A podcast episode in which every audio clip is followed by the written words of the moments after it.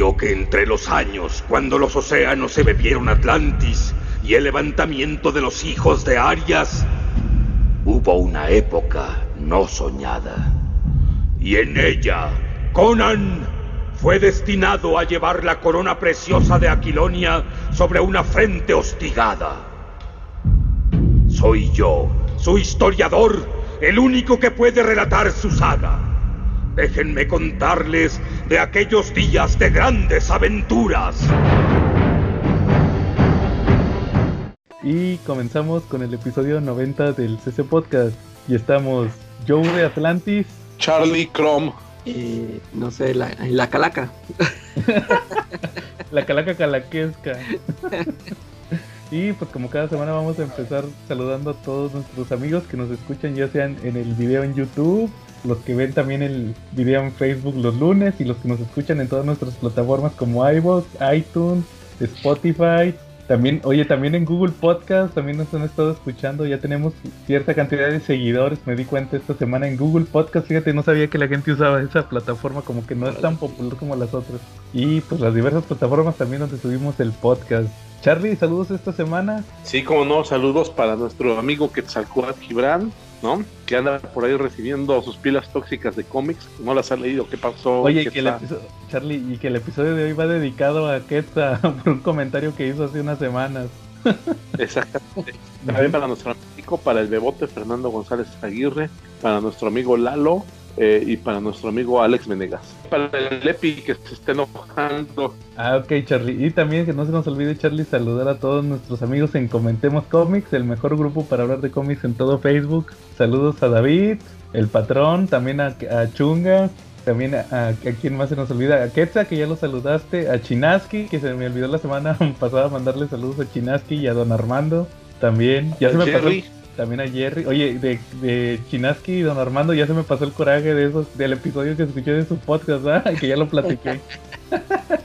No, no, no crean, no, que no crean que por eso no le mandé saludos, sí se me olvidó.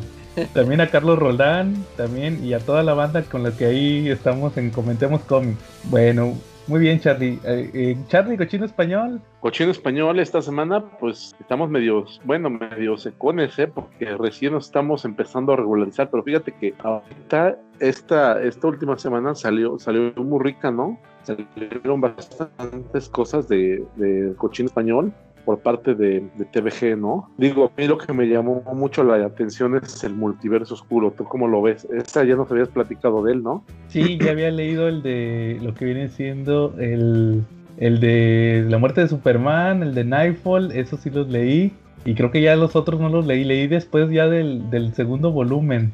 Del primer volumen nada más leí los primeros dos.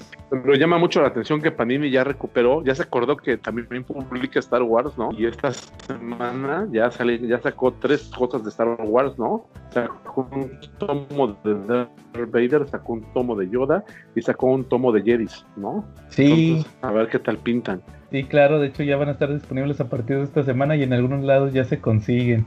Oye, Charlie, en Cochino Español, fíjate que me chuté el tomo de Spider-Man. De hecho, les iba a comentar que no había hecho los videos porque no había conseguido los, los cómics hasta hoy. Mi, mi famosa tienda a la que me gusta ir a comprar cómics, publicaciones Andy, se me hace que ya cerró. Mal. Pero, pero ya tenía, este, eh, por ejemplo, sí, tenía un horario así de que a veces sí estaba abierto y a veces estaba cerrado o ya de plano ya. Pues de hecho, ya está ahí, ya un aviso. No, no, no hay aviso, pero ya van fui tres días seguidos y los tres días seguidos estaba, estuvo cerrado. No, entonces sí. Y, de hecho fui en uno de esos días fui eh, dos veces, o sea, una en una vuelta que de casualidad pasé y, y, luego pasé más tarde, dije, no, pues a lo mejor está cerrado porque están haciendo algo. Y luego pasé más tarde y no, estaba cerrado. Tuve que comprar los cómics en el Sanborn. Pero sí, este, ya cada vez se están perdiendo más esos lugares donde puedes comprar las revisterías. Y, y hay poca distribución en Walmart y en todos esos eh, supermercados, ya no, ya no como antes, ya tienen medio olvidadón lo de los cómics. Ah, sí, y pues y de hecho pues apenas subí el video de, de Spider-Man, ahí lo pueden checar en el Facebook y en YouTube. Y pues yo creo que para cuando estén escuchando este episodio ya está también el de Superman, el tomo de Superman. Este todavía no lo he terminado de leer. Ahorita que hablaste de cómics, te faltó mandarles saludos al grupo más grande que existe de compradores de cómics, el del Papu, ¿no? Oye, sí es cierto, mándale saludos al Papu, Charlie. Pues, se me hace que él es el culpable de que haya cerrado esa tienda. Oye, sí. Oye, no le hagas caso, Papu, tú vales oro, vales mi Papu. Oye, saludos, a, ¿qué saludos al esta Papu, semana? ahí le mandamos una coca. Sí, y también ahí hay un meme que me gustó mucho de Smithers. Así, nos, todos nos identificamos con ese meme. Si tienes razón. Charlie. Oye, oye, Charlie, pero fíjate que esta semana salió el tomo nuevo de Spider-Man, de Amazing Spider-Man, que se llamó, eh, le pusieron en español Pecados en Aumento. En inglés es Sins Sin Rising. Y es el regreso de, de este personaje ochentero del devorador de pecados, el Sin Eater. Oye, ¿qué había pasado? No, no se había muerto ese. Yo ya Sí, me. Sí, estaba ¿no? muerto. Es, es a lo que iba. Fíjense que me gustó mucho el primer número, que es como. No es de la numeración regular, es un, uno que se llamó Sin Rising Preludio. Eh, Y, y está bien chido, lo escribe Nick Spencer, pero haz de cuenta que es como un origen, le da un origen al devorador de pecados, al Sin Eater. Haz de cuenta que está así como que contando su historia él, o sea, de que de, de primero como que no entiendes, por lo mismo, que, que, pues que este no estaba muerto y empieza a contar su origen. Está, está chido porque te explica que sus papás eran drogadictos y luego el papá se muere de, de una sobredosis, a la mamá la mandan a, a rehabilitación. La, la mamá era de familia rica y, y resulta que lo mandan a, la mandan a rehabilitación y los abuelos, típico va de que los abuelos corrieron a la hija cuando resultó embarazada, pero luego ya cuando se murió el papá de, del Sin Eater, de Stanley Carter, resulta que lo mandan a vivir con los abuelos paternos, con la familia del papá, y resulta que el papá es un perdón, el abuelo es un reverendo tipo este William Stryker, así tipo acá reverendo extremista. Ah, ah, ¿sabes cómo cuál, Calaca? ¿Te acuerdas de esta película que platicamos de El Diablo a todas horas o cómo se llamaba? Ah, sí, sí, sí. El, el, el vato de las arañas, ¿te acuerdas? El que se muere por las arañas. De hecho, se muere, el, el abuelo se muere por una serpiente para hacer la misma babosada. Pero así de que todos, ¡ah, aleluya! Y todo eso, ¿ah? Y resulta que cuando se muere el abuelo, todo el pueblo como que se queda así de que cómo puede ser posible que el, que el, que el reverendo que era tan devoto haya fallecido. Y hacen un ritual pagano que, que sí existe en la vida real, que es el ritual del Sin Eater. Resulta que le ponían al cuerpo, haz cuenta que dejaban al cuerpo a la intemperie, le ponían una como, como una especie de ofrenda de frutas y todo eso. Y supuestamente iba a venir una deidad que era el Sin Eater a, a, a comerse justamente los pecados para que el alma fuera purificada. Y, y la historia de en el Spider-Man te platica que, que, este chavo, el Stanley Carter, el, el, el cuando se murió el abuelo, él, se, él en la noche se, se, se, escapó así para ver, que él quería ver al Sin Eater. Y sí lo vio supuestamente. Ya después este, regresó la mamá por él, ya la mamá la, la se, así como que se eh, rehabilitó y ya fue por él. Ah, ¿y, y sabes dónde vivía Calaca? En, en Ozark, ahí Ahora. vivía él. Yo creo que el, el, Nick Spencer andaba viendo la serie no sé. y, y, se le ocurrió poner que, que, ahí vivía él en Ozark. Es, una, es como un pueblo, ¿no? Algo así. Eh. Y luego ya va la mamá por él y se lo, se lo trae a Nueva York. Y ya se supone que, que ahí pasa la, lo del devorador de pecados. Y él está viendo así su vida. En ese número del, del preludio está viendo su vida, así todo lo que pasó, lo de Jim the Wolf. De hecho ahí te dicen que se la, también se la echaba, no nada más la mató, también se la echaba. Y que, que él se volvió el devorador de pecados porque le mataron un compañero. Y, y Jim the Wolf era la encargada del, era la encargada de la investigación y no le quería ayudar. Entonces, este, ya pues la mató y luego mató a un reverendo y luego mató a un juez, como pasó en, en la muerte de Jim the Wolf, ¿va? Y okay. ya te explican que, que Spider-Man lo iba a matar, pero lo detuvo Daredevil, lo echaron al manicomio, sale y luego ya después ahora sí se muere. Y ya termina el número que lo trae a la vida Kindred, este personaje Ay, de Nick Spencer, que ya platicamos su identidad del episodio pasado con spoiler o a quién era. Pero está raro porque yo todavía no sé muy bien cómo obtuvo sus poderes. Es que, sí, a mí tampoco me queda claro. Fíjate que este creo que ya, ya he comentado que la etapa de Nick Spencer en Spider-Man a mí como que no me ha llamado la atención, pero es, esta que me estás este, contando del Sin Eater se, se, me hizo interesante. Igual con lo de Kindred, yo ah. por ahí le eché el vistazo hacia unos números y unos, unos se me hicieron, este, bueno, uno porque como que maneja esto, lo del One More Day, o sea, parece, o sea, lo, lo combina ahí. Sí. pero sí, igual no supe qué rollo, o sea, que cómo estuvo, por, por qué anda así o qué rollo. Sí. a, ver, a ver si le, le doy una checada. De hecho, yo tengo entendido que hasta donde va la serie publicada en español, que es el 47, todavía no es, en esa, ya cuando se pelea con él, ahí por el 50 es cuando ya te empiezan a explicar qué es lo que dices tú, lo de eso de que está jugando con el One More Day y todo eso. ¿Cómo obtuvo esos poderes? No sabemos. La verdad no sé. Y ya se explicó eso. Sí, está raro porque así otro spoiler. Yo, yo me acuerdo que vi al este que al final pues lo derrotan y luego lo tienen ahí atrapado. sí, también. Ah, no, entiendo, o sea, qué, qué rollo con él. Sí, pues yo me voy a tener que esperar a que los publiquen para, para ver eso. Oye, pero luego sigue ya después de ese preludio, sigue ya el arco tal cual de Sin Rising. Y resulta que, que le dice, o sea, sí revivió al Sin Eater, pero haz de cuenta como un espectro. Y anda matando criminales, les, les dispara con la escopeta y los mata, pero luego resulta que no los mata. Se reviven, pero sin los pecados. Y él, y él los absorbe y le dan los poderes de le dan los poderes de esos personajes, por ejemplo, de, de Whirling, ¿te acuerdas de Torbellino? Uno que era de ah, Marvel, tiene los poderes de él y tiene varios poderes. Y, y, y, a Spider-Man no le hace nada porque Spider-Man sí como que lo quiere detener y dice, no, dice, eh, Kindred. Ah, no, no le dice el nombre, nomás le dice, el que me trajo a la, de vuelta te quiere a ti. A mí me, me encargó que me encargara de todos los demás, pero tú personalmente, él va a venir por ti. Y, ahí te va el dato curioso, que no termina la historia, eso fue lo que no me gustó, no termina la historia de, de Sin Rising, le faltaron números. Y, yo dije, ah, Smash ya hizo otra otra de sus babosadas de cortar el tomo, ¿va? Y no. o, lo va a dividir. sí, no, resulta que sí se publicó en inglés. Porque te cuenta que, que, que la historia nomás son cinco números: el preludio, y cuatro números. Que Marvel es lo que me cae gordo, que ya sus tomos cada día traen menos números. Sí. Desde, desde que regresó de Secret Wars, así le hizo también con el, por ejemplo, con el Old Logan y todos esos, eran cinco números.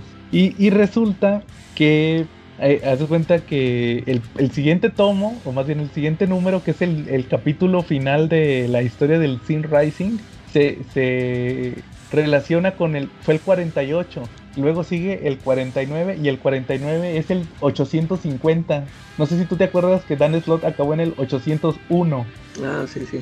Entonces ya el, el 1 el 1 de Nick Spencer es el 802. Entonces así, el 49 es el 850. Entonces ese lo hicieron que con páginas extra y no sé qué.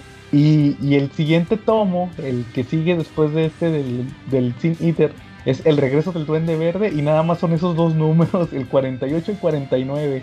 Y yo dije, ay, un, un TPB que son nada más dos números, pero creo que sí trae muchas páginas. y por eso mejor lo dividieron en dos, que es el Sin Eater y el regreso del Green Goblin. Y o sea, ahí, van a poner la parte que le faltó. Sí. ¿Cómo ves? Oye, pero ¿qué te parece si hablamos un poquito del origen del Sin Eater, pero, pero en versión novedades? A ver, Charlie, dale. El Sin Eater es un personaje que muchos vimos o conocimos aquí en México como el devorador de pecados. Eh, salió en la saga, efectivamente, como dices, la muerte de Jet Wolf y fue creado por Peter David.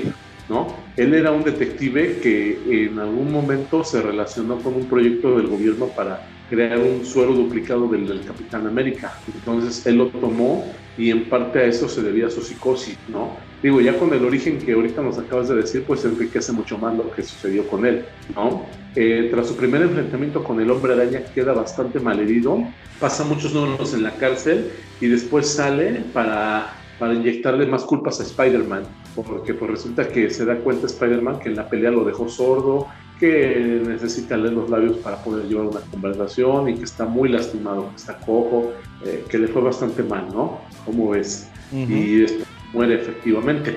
eh, él le provoca un bloqueo a Spider-Man y hace que pierda una pelea con Electro, porque le, provoca un miedo en Spider-Man a lastimar a sus enemigos. Y pues Electro se aprovecha de eso. Ya despuésito, pues Spider-Man cuando ve a Mary Jane en, una situación de vida o muerte, pues se cura de su bloqueo y le da con todo Electro. Hasta aquí mi reporte. Oye Charlie, una, una duda eh, rápida. Entonces, la muerte de Jean de Wolf sí la publicó Novedades. Sí, sí la publicó Novedades completita. Órale. Y, y por ejemplo, dices que era el devorador de pecados, así tal cual. Sí, tal cual. Órale. Y, y aparte ahorita que mencionabas de, de, Ah, otro punto importante también de mencionar de la historia del Sin Eater es que como dices tú, Charlie, que Spider-Man le, da, le da una madriza. Y como decía ahorita, fue, fue gracias a Daredevil que no lo mata, él se mete. Luego tienen que ahí a como que protegerlo porque ya como no lo mató lo tiene la poli. Y resulta ahí que ya están los manifestantes, va, de que no, que maten lo que cómo lo dejaron vivo, ¿va? Entonces ahí tienen que proteger a Spider-Man y Daredevil a, a la comisaría donde tienen al Sin. Y ahí se da el caso donde, donde Peter ya está dudando de que no, que, pero pues yo mis poderes es para salvar a la gente, a la gente, ¿cómo voy a andar protegiendo a un criminal? Y ya como que está perdiendo el control y Daredevil le grita, Spider-Man, Spider-Man, y luego le grita, Peter. Y ya como que reacciona, reacciona, y ahí es el famoso momento cuando se revelan las identidades, ya después. Ya le explica, no, es que, que, yo sé que eres Peter porque pues yo mi habilidad, sí, mi habilidad es identificar por los latidos. Y yo te voy a decir que yo soy Matt Murdock. Y que, ah, ¿qué? ¿Murdock? ¿El, el, el abogado ciego? Y, y, ahí se hacen amigos, según. Fue gracias a esa historia. Pues muy bien. Oye, oye, Charlie, pero por ejemplo, fíjate que a mí me molestaba un poquito el Sin Eater, de, te, lo, te lo digo, porque se me hacía medio chafón en un principio, porque pues nomás atacaba con una escopeta. Sí. Yo decía, oye, qué chafa, pues nomás es un fulano con escopeta, pues Spider-Man lo puede, lo puede eliminar.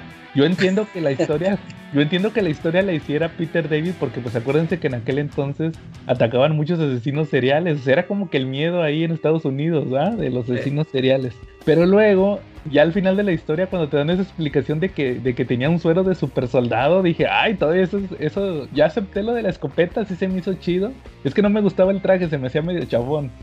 Pero, pero luego ya lo acepté, acepté lo de la escopeta, sí me gustó. Dije, no, pues es que como quieres una amenaza que traiga una escopeta, pues una pistola como quiera, pero pues una escopeta. Yeah. Pero luego ya meten este tema del, del suero de super soldado y ahí sí dije, no, hombre, eso está todavía peor, está más chafa. Porque, o sea, que como que, ¿para qué justificas que tiene habilidades? Puede ser un asesino, o sea, es más peligroso y más eh, intimidante una persona común y corriente. Ya como que fue justificar eso del suero como que para, para que estuviera más nivel, ¿no? O algo así, ¿o qué opinan? Sí, sí, yo digo que sí. ¿Tú, Charlie? Pues para mí la historia, el suero era innecesario, ¿no? A lo mejor fue como que la explicación de por qué se volvió psicótico, ¿no? Algo un efecto químico que desarrolló la psicosis que él ya tenía, ¿no? Pero la verdad es un thriller psicológico porque durante gran parte de la historia no sabían quién era el Sin no sabían quién era el devorador de pecados. Entonces Peter David te regala una historia magistralmente donde te va soltando piezas y de repente tú sientes que va hacia un lado y no. O sea, te va soltando posibles sospechosos y cuando tú puedes apostar que determinado personaje es el devorador de pecados, resulta que no es él. Así es. Y, y, te digo, con este número sí se lo, la neta sí se lo recomiendo porque ese de Sin Rising el preludio sí le da mucha profundidad al, al, personaje del devorador de pecados. Sí me gustó mucho esa historia, como que lo complementó muy bien eso de que de dónde sacó la idea del devorador de pecados. Sí. Sí, está muy chido. Oigan, y nada más para terminar este tema, les iba a comentar el, eso que le, te platicaba ahorita, Calaca, de que le faltaron números. En el, en el de, también hasta empecé a leer el de Superman, el de Superman, el, el que trae del 20 al 28, ya es el último tomo de Bendis de Superman. Y lo empiezo a leer y de repente veo que está el, el, tomo anterior, que fue el de la, la, verdad revelada, le pusieron, pues traía el tema, la, el arco de, de, la verdad, el de cuando se revela la identidad de este Superman. Y traía ahí unos números de, de, héroes y villanos que cómo reaccionaban con que Superman ahí revelara su identidad. De hecho, ese tomo lo platiqué aquí también en, en otro episodio. Y, y, resulta que empiezo a leer el tomo de, que trae del 20 al 28 y, ah, y se terminaba el tomo que a Mongul lo mataba a su hijo, que también se llamaba Mongul. O sea, siempre hay un Mongul que toma el lugar del otro Mongul. Y el tomo empieza que, que Mongul llega a madrear a Superman. no, de hecho sí acababa el tomo anterior, que madreaba a Superman. Pero yo pensé que fue un cliffhanger normal de, de, de ya el siguiente arco. Y no, resulta que empiezo a leer el número 20, el primero del tomo, y, sí, y es la verdad parte 3. Sí. Y yo dije, ah, chinga. dije, ah, espérate, ¿cómo se hace? Esto también me lo partieron. o sea, Oye, sí, fíjate que ya, ya ves que en la otra semana, la, la, semana pasada estábamos hablando de eso de que, que si el que si de Action Comics también era el último tomo, o si iban a ser otros dos, porque pues ya es que este de Superman ya es el último. y, y, también me puse yo a revisarlos en, en digital Dije, pues a ver, ¿cómo están? Joe me dijo que traía de tal número a tal número el Action Comic. Y luego me pasé también al de Superman. Y me fijé en eso también. Dije, ah, va a empezar con la tercera parte de la verdad. Yo también yo no me había dado cuenta de eso. Yo, también pensé que así, que ahí ya se acababa el, en el tomo anterior. Y, pero sí, como dices, fue desde la versión gringa, así lo. O sea, no, ¿quién sería el editor que no lo supo armar bien o no sé cómo? Es que yo, yo sinceramente creo que que ya no se saben, ya no se están estructurando como antes, porque ya ves que desde hace un par de años, de hecho fue el mismo Bendis de los primeritos que puso el de seis números, arcos de seis números para el TPB. Y, yo creo que, yo supongo, eh, o sea, el tema de Spider-Man ya lo justifiqué, que son dos arcos separados, ¿verdad? El del Devorador de Pecados y el del Duende Verde. De que lo pudieron juntar en un solo tomo, sí pudieron, pero no quisieron para sacarle, para sacarle más dinero. Pero en el tema de Superman, también sí se me hizo medio chafa de que, oye, ¿por qué el de la verdad si faltaban dos números? Que son nada más dos números. Dos o dos. No me acuerdo si son dos o tres, según yo son dos. Oye, pues ¿a poco no lo podías juntar tú en un. ¿Sabes que se me hace que sí son, sí son dos números? Es del. No, son tres. Son tres, estoy casi seguro que son tres. ¿A poco no los podías poner en el de la verdad? Sí. Yo creo que. o sea, hay dos explicaciones. La más lógica es pues para sacarle más dinero, ¿ah? Pero pues como quieras, pues, como quiera lo sacaste otro tomo. Al final fue nada más uno. Te lo justificaría si hubieran sido dos. Pero también yo creo que también existe otra posibilidad de que el tomo de la verdad, no sé si te acuerdas que cuando lo, lo leí, que lo comentamos, yo les dije que no tenía mucha acción, pero no se ocupaba porque les había comentado del de la saga de la unidad, los tomos anteriores de Superman de Bendis. Dije, no, es que fíjate que estos son pura acción, como que la, la, palabrería está en Action Comics. Y, y, que por eso no me gustaba Action Comics de Bendis, porque tenía mucha palabrería. No me había nomás había leído el primer tomo, y como que no me gustó. Y, y, luego el de la verdad, cuando lo comenté, les dije, fíjese que no trae mucha acción, pero sí me gustó mucho. O sea, eso de la, de la revelación de Superman estuvo muy bien estructurado por Bendis y cómo reaccionaban los personajes. Entonces yo quiero creer que en realidad lo hicieron así, como que para darle más eh, seguimiento, más eh, la idea de que este tomo va a ser enfocado en la revelación de Superman, no tanto en que venga Mongul a pelear, o sea, como que así lo quisieron dejar, que estuviera más, más enfocado en, en, la revelación, no tanto en que vinieran villanos. Por eso ya lo de, la, la, parte 3 y parte 4 y parte 5 de la verdad ya lo dejaron mejor para el otro tomo. Y, fíjate que lo, que leí sí me gustó, porque sí, porque sí, sí está implícito, porque empieza, pues Superman ahí se está madreando con Mongul, pero también eh, los del diario Star, que es la competencia del planeta, eh, se, se, sacan de onda de que no, que fíjate que Superman nos hizo trampa y no sé qué. ¿Cómo? Pero pues, ¿cómo vas a hacer exclusivas si tú eres el mismo que las está haciendo o se las está protagonizando y no sé qué? Que Clark hizo trampa, ¿va? Y están discutiendo eso y les llega el video de cuando se cuando se funda lo de la Asociación de Planetas, la nación, las Naciones Unidas de los Planetas, esta donde John se va al futuro. Estaban grabándolo. ¿Quién sabe quién lo grabó? ¿va? Y se los mandan y, se clavan de que cuando están así de que, oigan, pues llega el rey de, los de los Hawkman de Tanagar, no, pues yo voy a representar a Tanagar y luego el de la raza de Starfire que son los tamaranianos, no, pues yo voy a representar a los tamaranianos y el Superman se le sale a decir, pues yo voy a hablar por la Tierra y se clavan ahí de que, espérate, Superman, ¿qué dijo? Repítelo. No, pues yo voy a hablar por la Tierra. Ah, ¿qué, lo nombró rey de la Tierra, va? y, se, y, van y se le hacen, hacen un alboroto, sacan artículos y luego van a buscar a Luisa Lane y le dicen, oiga, ¿por qué su esposo este, se nombró rey de la Tierra? y, está el Superman madreándose con Mongul y Luisa está en la Tierra batallando con eso. Y al final va el FBI y le dice, no, ¿sabe qué, señora, señora Kent? Fíjese que ahorita las Naciones Unidas están en una reunión secreta de emergencia donde están nombrando a Superman embajador de la Tierra en las naciones de en los planetas unidos. Ah, y luego dice, no, pero eso, eso va a solucionar el problema. Y luego le dice, no, eso es nada más porque yo vengo a advertirles que, que se tuvo que sacar esto, se tuvo que hacer esta reunión nada más para arreglar la bronca. Pero es un, los estamos observando. O sea, de que no les van a permitir otro error. Así que, que, que como que sí la regó con todo el eh, espectáculo mediático que hizo de revelar la identidad. Ahí sí le dice de que no, mira, otro error de ustedes dos o de su hijo y van para afuera Superman y su familia, o sea, de que ya pierden todo su estatus. Pero lo que no me gustó es que ya Bendis pues ya no lo desarrolló porque pues lo corrieron de Action, lo, lo corrieron de Action Comics y de Superman para poner al otro al otro fulano. O no sé si lo va a desarrollar él, pero me gustó mucho cómo lo hizo Bendis. Sí, ya, yo digo que ya se va a ir por otro lado. O sea, como, como que sí, sí le va a dar seguimiento, pero o pues a ver, a ver si ya cuando termines el tomo, a ver, a ver si ya lo, lo cierra más o menos. O, si, o si lo corrieron así de que no, y le cortan la historia ahí. Fíjate, fíjate que tiene una historia ahí con Luisa Lane. La, estuve ojeando el final. De hecho, yo lo había ojeado desde que terminó en inglés. Y nomás termina así de que se están besando y abrazándose bien contentos. Y nomás dice The, End.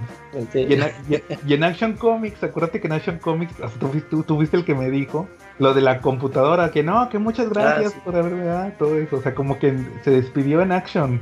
Sí. Pero quién sabe, o sea, pues, a, ver qué, qué, tal. Igual a lo mejor me animo a comprar los de Action con el Papu.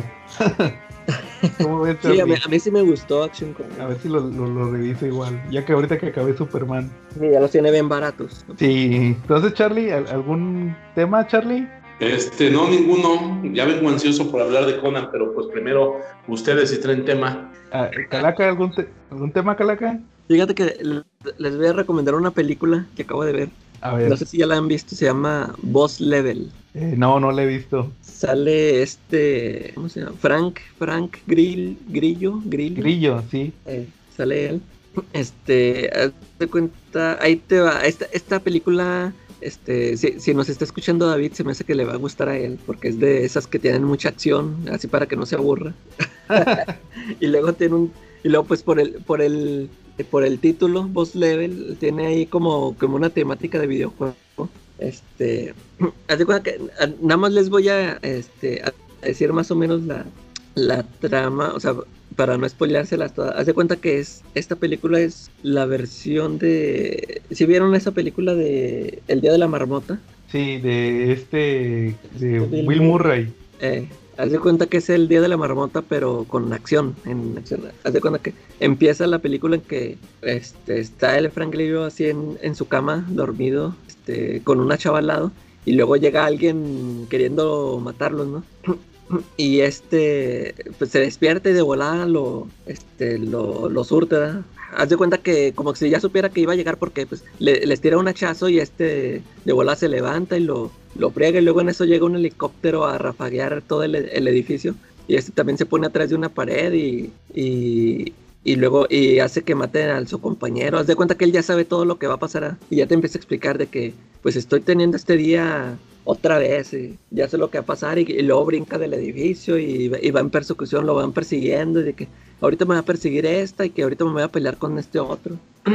Así todo como si fuera un videojuego. Y, y haz de cuenta que aquí, este, ya ves, e, el otro lo vivía a revivir. O sea, él se acababa todo el día y luego se volvió a despertar, ¿no? Pero a este, haz de cuenta que lo matan y luego otra vez vuelve a empezar el... Es como la de, esta, la de El filo del mañana. Ándale, sí, lo, lo matan y, y, pues sí, haz de cuenta que yo pensé que iba a ser algo, sí, como un videojuego, porque haz de cuenta que lo matan y luego le ponen en letritas, intento 345, y otra vez lo matan, intento tal y tal. Y sí, te digo, yo, yo pensé que iba a ser algo así de que este estaba dentro de un videojuego, pero no, este, ahí este, te explican otra, eh, ya después ya la revelación, está, está buena, está, a mí sí me gustó, está, está palomerona, así te digo, para para pasar el rato sí, sí, me gustó, se me hizo entretenida esa película. Órale, a ver si la veo. Sobre todo por Frank Guirillo, el que era Crossbone, ¿se acuerdan? Eh, y sale ah, esta Naomi Watts. Ah, qué bien, fíjate que ya tenía rato que no la veía. Eh, decía, yo, ni- yo ni- no lo había reconocido, o sea, yo, yo decía, no, que está, está guapa esta chava, ya no la reconocía. Sí, ya pasaron sus años mozos. ¿Todavía, Sí. está, ¿todavía está bien o...? sí, ya? a mí- sí, sí me gustó cómo se ve. Oye, ahorita que mencionaste, o más bien ahorita que mencioné el, el Al filo del mañana, ¿sí viste esa película de Tom Cruise? Sí, ¿Sí sabías que está basada en un manga? eh, ¿no? ¿Sí sabías? Sí, sí, sí había escuchado. Cuando, creo que cuando se iba a estrenar, sí oí que, el- que mencionaron eso. Y lo sacó Panini también. Ah, sí, también. Lo sacó, lo sacó Panini. Fíjate que está curioso porque es la misma, la misma historia, ¿va? De que llega la invasión y, y está este chavo que es japonés. Ah, pero es que aquí tiene cambios. Te das cuenta que el chavito, el, el que es Tom Cruise, es japonés. Es japonés y le, pues le pasa lo mismo que en la película, que le caen los líquidos y se vuelve, se vuelve así un... eh, empieza a repetir el día. Entonces él empieza a mejorar así cada día y llega un punto donde conoce a- al personaje de esta, ¿cómo se llamaba? Esta, la chava, la, ch- esta, Y ya no me acuerdo, ya no me acuerdo cómo se llama, pero sí sé quién es. esta Em- Emily Blunt, Blunt, ¿o cómo se llama? Em- Emily, sí, es Emily Blunt. ¿Te das cuenta Eh, que ah, el, sí, personaje? Pero ella sí es gringa.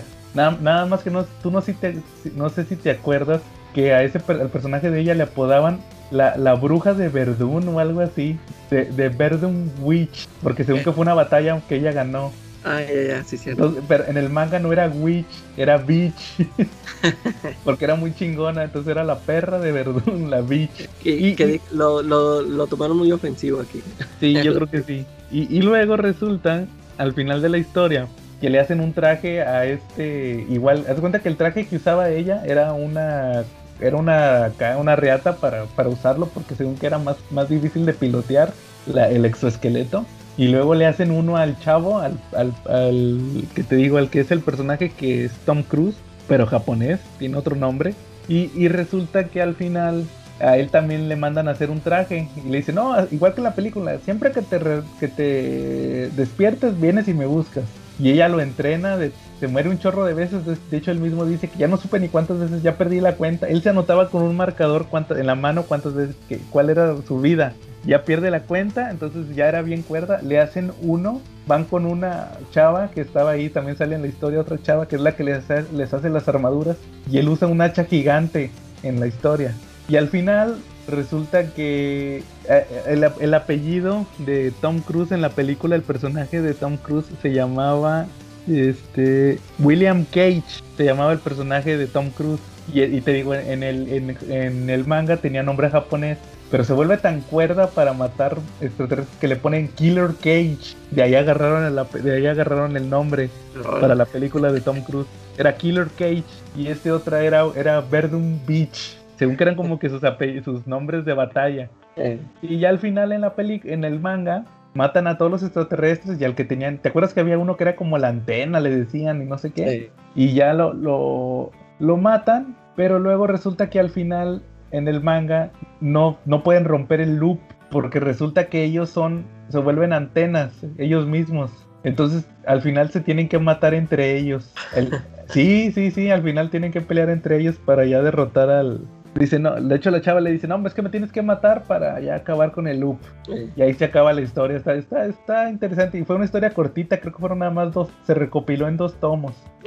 Ese manga de, de All, se llama All You Need Is Kill. En, en, así se llamó eh, originalmente. De hecho, cuando la película la sacaron en Japón, así le pusieron, no le pusieron al filo del mañana. eh, sí, bueno. Pusieron el nombre original. Está interesante eso. Oye, a- antes de pasar al tomo, al, al tema de Conan, de espada y hechicería, les quería preguntar algo a, los dos, Charlie. Fíjense, que- fíjate que esta semana se cumplió die- 16 años de la película de Batman Inicia, la película favorita de nuestro amigo David. Yo sí les quería preguntar qué les pareció a ustedes en aquel entonces esa película o qué, o qué- qué esperaban, sobre todo ustedes porque tienen más experiencia con cómics que yo. Yo en aquel entonces pues no leía cómics. Sí conocía a Batman y todo, pero no leía cómics. ¿Ustedes, ustedes qué esperaban o cuáles fueron sus expectativas? A ver, ¿qué? ¿Le da Charlie o yo? Este, pues mira, yo la verdad tenía sentimientos encontrados porque yo pertenecía a la generación que vio las películas de George Schumacher, entonces pues ese tipo de películas te generan una pues mucha una versión y mucha desconfianza cuando se trataba de películas de Warner, ¿no? De, de, de, Batman, de DC Comics, como que te ponía mucho a pensar en qué tan mala iba a ser, ¿no? Digo, te refinaste una de Schumacher que destruyó olímpicamente lo que era una franquicia exitosa, ¿no? Pero me tocó verla, me tocó vivirla, me tocó decepcionarme y pues por ende, pues esperaba que esta podría ser igual o peor, pero no, la verdad cuando la vi me sorprendió gratamente. No, yo, yo sí este, yo sí esperaba algo bueno porque ya veníamos con la eh, estas películas de Spider-Man y de los X-Men, que ya, o sea, ya, habían Sí, así como dice Charlie, sí, estas películas de Schumacher pues sí le dieron en la torre, pero este volvió a, a, ganarse su lugar con esas películas de, de Sam Raimi y de Brian Singer. Y yo dije, no, pues este, ya, o sea, tienen que, tienen que sacar algo bueno, o sea, ya, se están haciendo mejores películas y yo sí esperaba que, que, fuera buena. Yo, yo no, yo no, nunca pensé que fuera a ser una, o sea, que fuera a ser así chistosa como las de Schumacher. Yo dije, no, pues ya tiene que ser algo así chido como lo que hemos estado viendo últimamente. Y sí, en efecto, a mí, desde, ese, desde la primera vez que la vi, me, me gustó mucho y, y desde ahorita les digo que esta trilogía de Nolan para mí es la, para, yo la considero mi, mi trilogía este, favorita de películas de cómics. Órale. ¿Y, y, no conocías a Nolan, va? Tenía, creo que nomás tenía como dos películas. Sí, fíjate que sí había visto la de Memento. Pues creo que nada más esa. Tenían Memento y una bien chafa donde sale este Robin Williams, creo. Y sí, sí me acuerdo que sí se me hizo raro que dije, pues si yo me acuerdo que me gustó la de Memento, pero pues este cuate que más ha hecho para que le hayan dado Batman, Y pues sí, una sorpresa. Órale. No, yo fíjense que cuando, cuando salió esa película de Batman, yo me acuerdo que como dos, como uno o dos años antes había escuchado en, en, en la tele que no, que, que, en 2005 va a haber películas, se acaban de anunciar películas de Batman y Superman, y pues ya ven que en 2005 salió Batman Begins, y en 2006 salió la de Superman Returns, la de esta, de Brian Singer, y, yo me acuerdo que, fui con unos amigos, fui, fui con unos amigos al cine, fuimos a ver esa de, de Batman, y me acuerdo que sobre todo creo que lo que lo que más me acuerdo es que cuando vi esa película fue, fue cuando le dejé de decir Bruno Díaz. Porque tú, veías cualquier cosa, siempre era Bruno Díaz. Eh. Y desde esa vez, desde los subtítulos que decía Bruce Wayne, dije, ah, Bruce Wayne, ¿quién es Bruce Wayne? Y dije, no, pues ya le, así como que ya mentalmente le empecé a, a, nombrar Bruce Wayne. De hecho, de hecho, ya fue hasta muchos años después que me di cuenta que en la película de Batman de, de Tim Burton, en la original, también en el, en el doblaje, en la versión en español, le decían Bruce Wayne. Ya para la, de Batman Returns le pusieron Bruno Díaz y ya se fue todo Bruno Díaz. Pero en la primerita sí le pusieron Bruce Wayne. Y acá también en las de, pues, en las de Nolan todas es Bruce Wayne. Y, y sí me acuerdo que me gustó mucho, o yo, yo no ubicaba a Ra's al Ghul, o sea, sí lo conocía de las caricaturas, pero en aquel entonces yo no lo relacionaba por el nombre. O sea, si me hubieran dicho, no, pues ese es, este, el que revive de los pozos. Ah, ya sé quién es. Pero en aquel entonces, pues no, porque de hecho mencionan muy poco el nombre de Ra's al Ghul. Nomás sale ahí este Liam Neeson. A Liam Neeson yo lo ubicaba de las de, de las de Star Wars. salió en la, la amenaza fantasma en el episodio. Nomás de ahí lo ubicaba. Y, me acuerdo que otro amigo no fue con nosotros y ese ya la había visto y nos empezó a platicar. Hace cuenta que como que en aquel entonces no me molestaban tanto los spoilers porque casi casi nos platicó la película completa. Y ya la fui a ver y todo, va. Y pues sí me gustó, me acuerdo que me gustó mucho. El tema del batimóvil, yo creo que mucha gente se fue con eso de que el batimóvil, que era como un tanque y que aparte pues era bien real. O sea que fue un Batman aterrizado que podía funcionar en el mundo real que, Fue la, que fue la característica principal de, de, Nolan, ¿va? que era un Batman funcional. Igual también este, el, otro chavo, ¿cómo se llama? El, el espantapájaros, este actor, yo no lo ubicaba hasta que se puso la máscara. Dije, ah, o sea, este es el espantapájaros, ¿ah? O sea, pero sí se me hizo muy aterrizado, o sea, no tan, como dicen las de Schumacher, que bien coloridos con los trajes y todo eso, o sea, que fue como que más aterrizado. Fíjate que yo, este, cuando yo sí sabía, cuando la habían anunciado que va a haber una nueva película de Batman, y yo me acuerdo que le, este, leía muchas revistas de cine, y, ahí se habían mencionado de que van a salir el espantapájaros y Raúl Este, y me llamó la atención porque pues nosotros ya habíamos visto que fueron cuatro películas de Batman, ¿verdad? Este, ya habían sacado muchos villanos. Y, y, como que uno luego luego se espera de que, uh, a ver si no repiten otra vez al Joker o a Penguin, o sea, es, todos esos que habíamos visto. Eso también me llamó la atención de que fueron, que iban a ser villanos que no habíamos visto en las otras películas. Este, y, y ya con, ya después ya, de que la vi, sí, me gustó mucho cómo, o sea, cómo manejaron esto de Ra's al Ghul y el, también el espantapájaros me, me gustó la, la mascarilla y todo.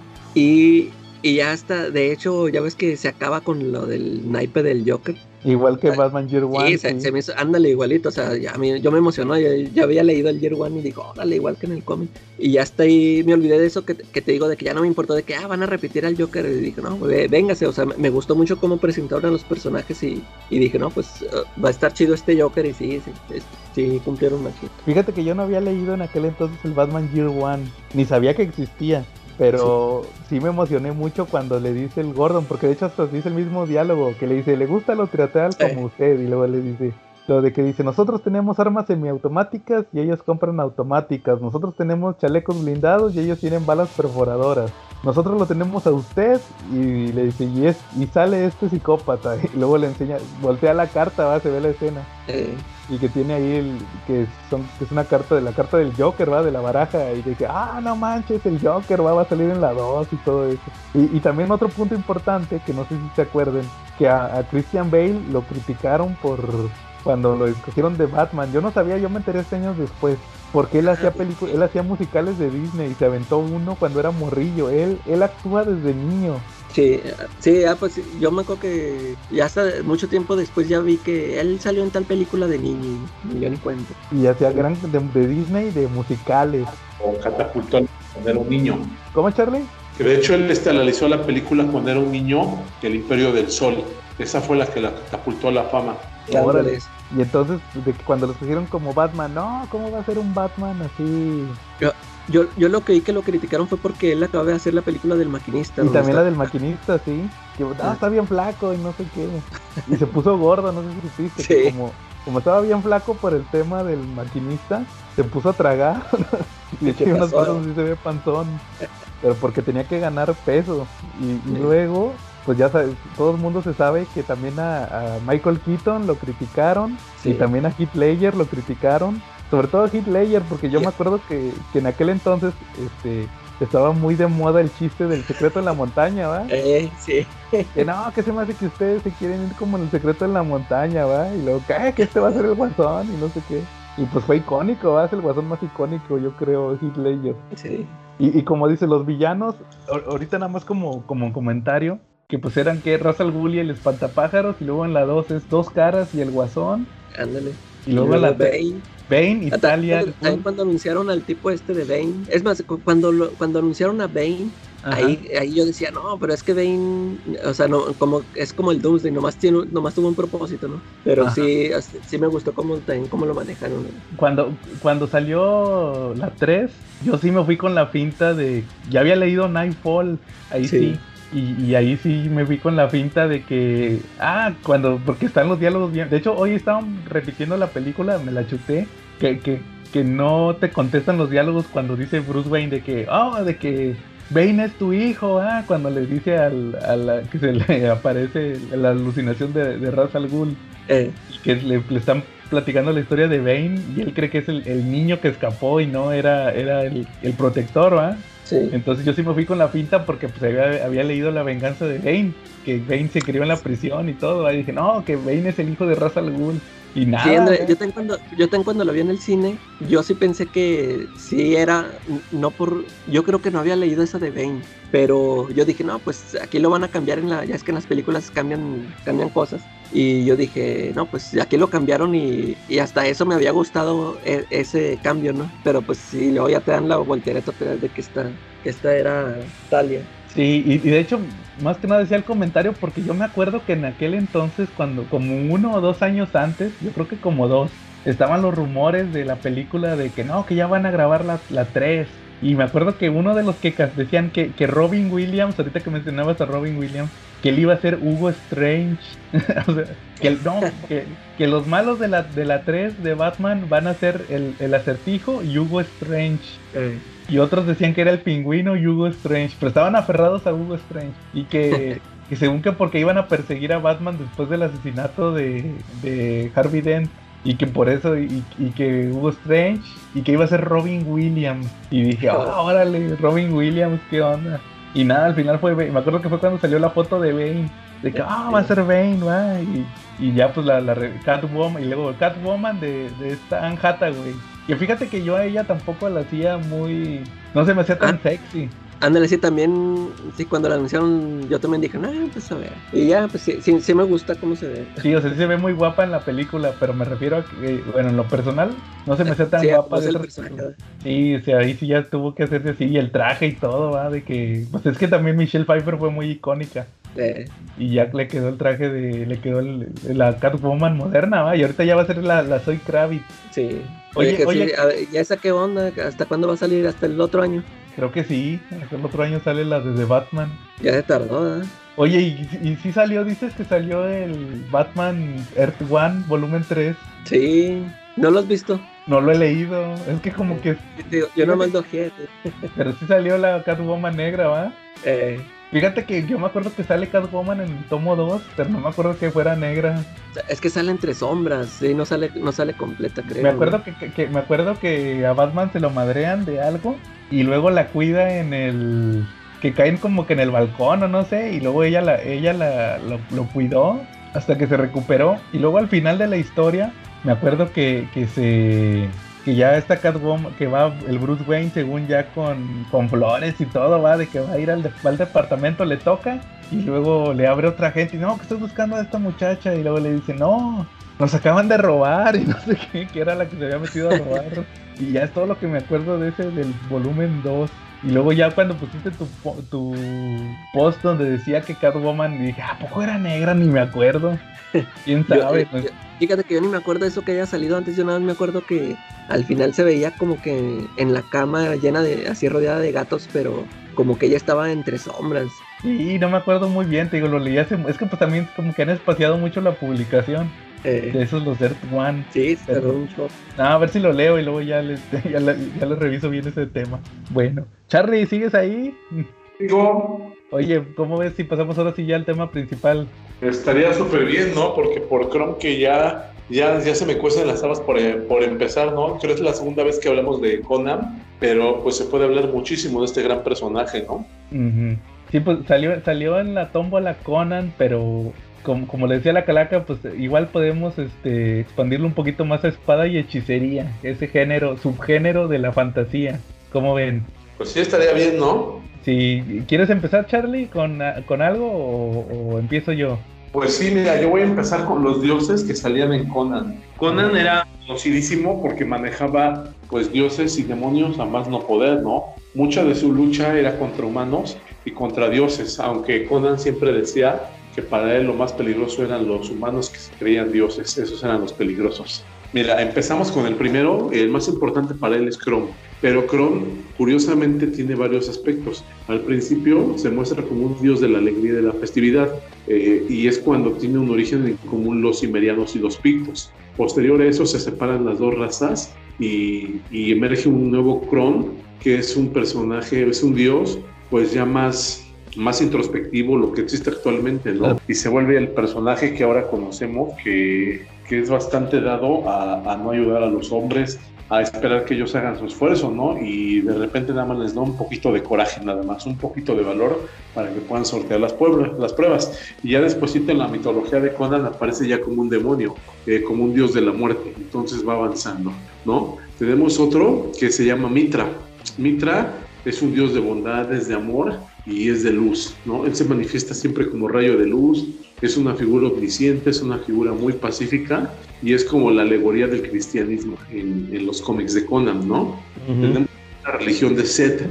Esta es muy importante. Estos son los seguidores del mal. Es la serpiente. Y uno de los peores enemigos de Conan, Totamon, es precisamente un adorador y un seguidor fiel de Set, ¿no? Eh, este dios es muy importante y ha permeado hasta en la mitología de Marvel, porque ha aparecido en cómics del Caballero Lunar, de Moon Knight, y ha tenido impacto en las sagas de Marvel, como cuando buscaban eh, la corona de la serpiente, ¿no? Tenía que ver con Seth. Y en la Guerra de los Dioses también existió pues, la, la llegada de Seth, que peleó contra Khonshu, Khonsku y contra los demás dioses, ¿no? Pues, y ya por último tenemos al dios eh, Yogo Sagat, que ese era un dios de, de decadencia, de podredumbre, es un demonio y él se dedicaba, es como del panteón de Tulhu y se dedica pues a la, a la podredumbre, a la putrefacción, a todo lo malo, todo lo segundo, eso es lo de él, ¿no? Y generalmente pues, lo invocan brujas deformes, eh, lo invocan con rituales así muy dados de lascivia, de lujuria, y es donde aparece. Él siempre viene de otra dimensión. ¿Cómo ves? Entonces esas son las cuatro deidades principales que existen en el mundo de Conan. Si tú estuvieras en esa época en Hiperborea, estarías adorando una de las cuatro, no hay más. Órale, ¿sí puedes repetir los cuatro nombres, Charlie? Sí, como no, Scrum, Mitra, Seth y Yogo Sagat. Ok, Mitra me acuerdo que es el que adoraba a Valeria porque habían unos que eran una nación, no recuerdo exactamente el nombre de la nación, pero eran los que eran los seguidores de Mitra. Eran como unos estudiosos de así como como eran como unos era como el arquetipo de los monjes, los seguidores de Mitra. Y los de Set, pues me imagino que eran los acá los que eran como los pictos, ¿no? Y eso ese ese tipo de y Kron pues los, los de los cimerianos. Oye Charlie, fíjate que yo también traigo información de la espada y la hechicería. Hay unas, unas generalidades. Traigo, varias, más que nada traigo curiosidades, pero fíjense, el, el término de espada y hechicería es un eh, subgénero de la fantasía. La característica principal de la espada y la hechicería es justamente que se basa más en las batallas, no tanto en el desarrollo de lo que viene siendo el, el, mundo, porque por ejemplo la fantasía puedes decir el Señor de los Anillos, porque en el Señor de los Anillos se desarrollan las religiones y que todo y el mundo y, y acá, y la espada y hechicería se centra más en las batallas, esa podría decirse que fue la, la diferencia principal. En, en, el caso de la espada y la hechicería, eh, empieza, se supone que empieza en los años 30 con Robert D. Howard y otros escritores, Robert D. Howard, el creador de Conan, en la revista Weird Tales, ya ven que casi todo sale de estas revistas de, de pulp. entonces, pero curiosamente, eh, hay un escritor, había un escritor que se llamaba Lynn Carter en los 60 que fue parte de los escritores que ya oficializaron el término de espada y hechicería. O sea, no existía en sí el concepto hasta los 60 Ya existían las historias de Conan, pero no, no se les llamaban fantasía de, espada y hechicería.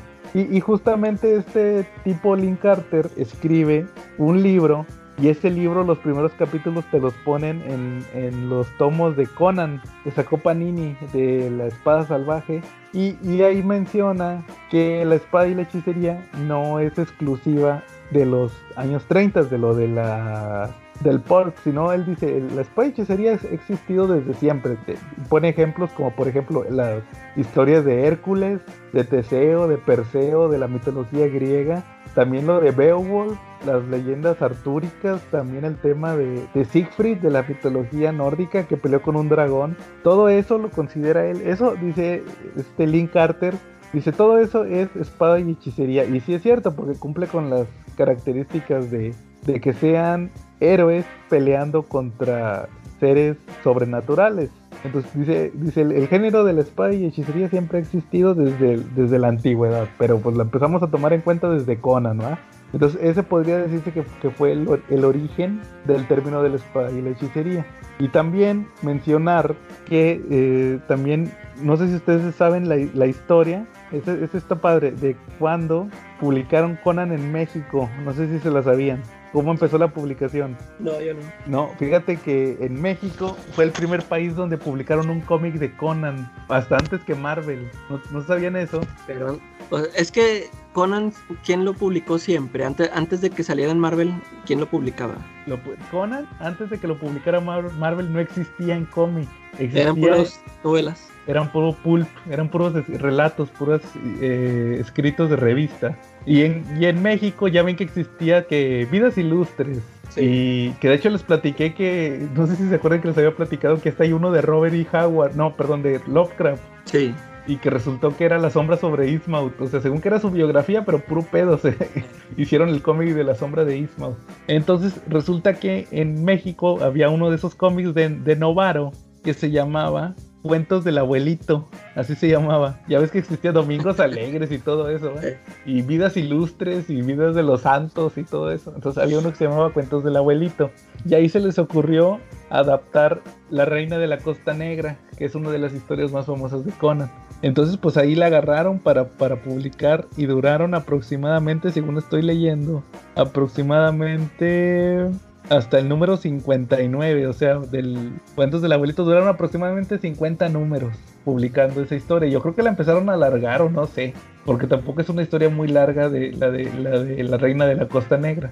Y le, yo creo que ahí le metieron de su cosecha, ¿va? Como siempre le hacen en los cómics esos adaptados. Pero luego, en los 70 sale el, el cómic de Conan. No sé si, si saben la historia de, de, cuenta Roy Thomas. Roy Thomas fue el escritor, pero también fue el que publicó la espada. Publicó Conan y luego publicó la espada salvaje de Conan. Esa, esa historia está chida porque viene también en el tomo de, de, de Conan clásico de Marvel. No sé si se la sepan. ¿Se, no. ¿se las cuentan? A ver. Mira, fíjate que dice Roy Thomas que él un día se compró los relatos de, Conan, pero porque vio las portadas de Fraceta, ya ven que el Fraceta hacía las portadas acá bien chingonas. Sí, bueno. Dice, no, pues yo estaba viendo un libro de Conan, ni sabía ni quién era Conan y lo compré.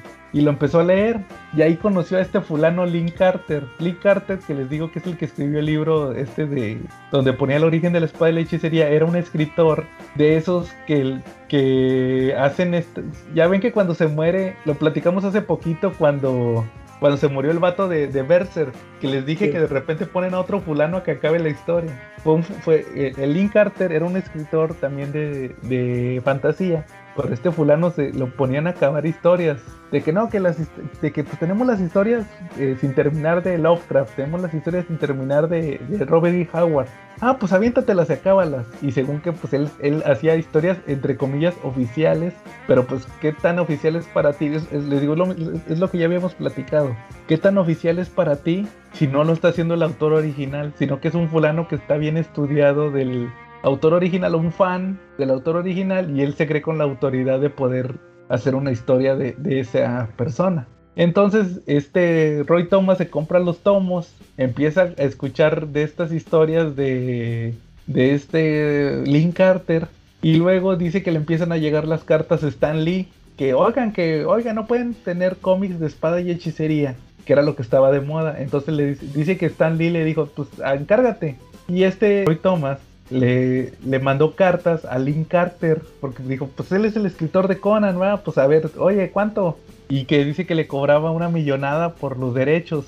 Y que aparte me tienen que pagar sobre ventas. O sea, le iban a pagar por, cada número que saliera de Conan una cantidad. Y luego aparte le tenían que, que pagar sobre cuánto, sobre el tiraje lo que vendieran. Y no, entonces luego dice que Roy Tom, dice Roy Thomas que después leyendo el libro se dio cuenta que este cuate no era el, el dueño de los derechos, él era un escritor. Eh. Pero aparte, los derechos de, de, de, Conan, de Robert E. Howard, los tenía la familia de Robert E. Howard. Robert E. Howard se, se, suicidó en los años 30 y estamos hablando de que ya estaban en los 70. Entonces él contactó a la familia y la familia fue la que le, le vendió los derechos.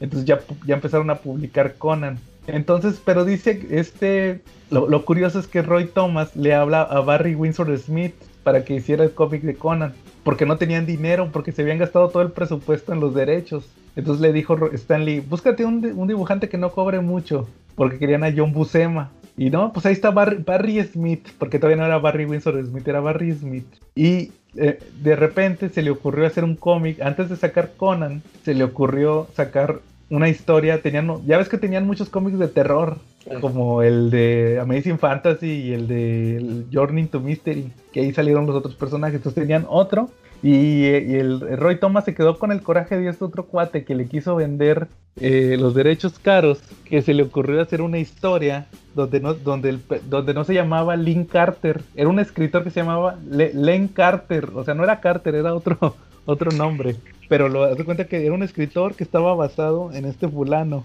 en el que, en el que no le, en el que le quería vender los derechos caros. Y luego en, eh, llegaba el personaje, el personaje, hace cuenta del Conan que, que, había creado, y lo mataba.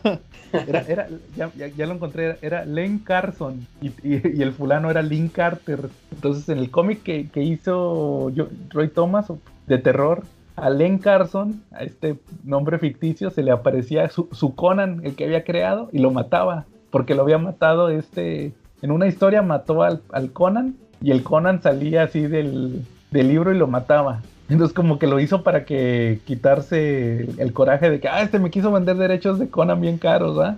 Y resulta que después de eso le gustó cómo dibujó este Barry Windsor Smith a Conan porque le puso el casco. Él no tenía casco, ahí le puso un, casco así como de vikingo. Y pues ya empezaron a publicar Conan en los 70s. Y, y luego en México lo saca la prensa. No sé si sabían que el primero que lo publicó fue la prensa en el 71, o sea, un año después que se me hace casi imposible porque ya ven que salían los cómics que tres o cuatro años después eh, con, de diferencia que aquí en México. Y no, ese de Conan lo publicaron un año después en el 71 y le pusieron Vulcano el Bárbaro. O sea, nada que ver. Y duró, me parece que duró 18 números. Duró 18 números el, el Vulcano. No, fue hasta el 26. Fue hasta el 26. Fueron 26 números. Y después lo agarra Novaro. Y Novaro sí le pone Conan el Bárbaro de 56 números. Y ya después, pues la historia que todos conocen, en los 80 lo agarra las eh, novedades y es la espada salvaje, la que todo el mundo conoce. Y esa es más o menos la historia editorial México de Conan. ¿Cómo ven? Órale, tan... Está interesante. Este, sí, está interesante. Yo, yo muchas cosas no ni las sabía, porque ya ves que yo ni no lo he leído. Te iba a preguntar, ya ves que me dijiste que antes de que Marvel publicara Conan, no era publicado en cómic este, el, personaje. Pero entonces, este, esos, esos cómics que yo conocí, eh, esos de la espada salvaje, que aquí los imprimían en sepia. Ajá. Este, así los publicaba Marvel también. Sí, son los que así en blanco y negro, en tamaño magazine, como la MAD. De hecho, de hecho, esa es otra historia. Si quieres, ahorita platico ahora la de la espada salvaje. Primero platiqué la de la de Conan, el título regular. Ahorita les platico la de la espada salvaje. Sí, porque eso, eso, fíjate, te digo, yo, yo, yo siempre tuve, yo, yo siempre pensé que Conan era publicado por otra editorial, así en sepia, y luego que ya después Marvel compró los derechos y ya los empezó a, a publicar como sus cómics en color, así como si fuera el hombre araña, no sé. Ajá. No, no, primero fue el a color, con guion de Roy Thomas y dibujo de Barry Windsor Smith. Pero te digo, era el Conan eh, con cuernos de vikingo, o sea, con un casquillo. Pero las historias son así muy al estilo de Stan Lee de, los 70s, o sea, como los cómics de Marvel de los 70s, con los, con los, con la cuadrícula, con los este, cuadros de texto. Así muy de los 70s, es como si estuviera leyendo un cómic de Stan Lee. Eh, Oye, ¿tú, cómo, ¿tú cómo lo conociste? ¿Cómo empezaste a leerlo? Eh, hasta ahorita yo no había leído con Panini. Con Panini, sí, o sea, sí, sí leí, sí había leído los de Dark Horse, pero los recopilatorios, de hecho yo tengo un recopilatorio de Dark Horse de, de Conan de la Espada Salvaje, pero yo lo conocí por la película de Schwarzenegger. Ah, ok. Ah, sí, porque te digo, sí, yo, yo nunca, yo como te digo, yo cuando era niño, este, pues yo que leía esos del Hombre Araña o Popeye, todos esos cómics que había, este, yo sí veía, yo sí sabía que existía ese de la espada salvaje de Conan, pero pues, este, como a mí nunca me llamó la atención, porque aparte pues era, te digo, yo sí llegué a ojearlos y en primer lugar, o sea, eso de que fuera en sepia, pues me alejó, yo dije, no, pues yo estaba acostumbrado a ver muchos colores en mis, en mis cuentos, y luego eso, eso me, eso me alejó y luego pues eran este este historias y o sea nada que ver con superhéroes o sea veía mucha gente hablando no sé como que por eso nunca me llamó este y te digo ya ya nunca ya después ya nunca eh, me topé ahí con uno de esos otros cómics ya que ya que le metían color o no sé. Ajá. Y, y ahorita ya, ya ves que te digo que hace poco me enteré de, de una historia de que la dibuja McNiven esa sí me dan ganas de leerla. Sí del King Size Conan eh, de hecho, sí, ese, me, llama la atención ese nuevo porque creo que viene hasta una historia de Kevin Eastman. Órale, sí, de las tortugas ninja. De, hecho, fíjate que, Panini tuvo un video, creo que esta semana, donde hablaron de Conan y creo que sí les preguntaron por ese número. Porque de hecho ellos mismos lo dijeron que lo iban a publicar, pero ya no dijeron nada. Ah, sí. Sí, ya, pero de hecho, la mera verdad ni vi el video porque ya ves que ni nos invitan, invitan nomás a los de los otros podcasts. Y como que no me dan ganas de, muchas ganas de verlos porque nomás están ahí de la mebotas de Panini para que les den cómics gratis. Sí. Oye, Charlie, ¿tú cómo conociste a Conan? Este, pues en el cómic de la espada salvaje de Conan, aquí en México. Tú sí lo leías. La atención y lo empecé a leer, ¿no? Ajá. ¿A ti sí te gustaba eso de la fantasía de, espada y hechicería? Sí, sí me gustaba bastante. De hecho, yo leía los libros de Dungeons Dragons, pues era muy ad hoc con a eso. Eh, pero fíjate que, que, más allá de eso me llamaba mucho la atención.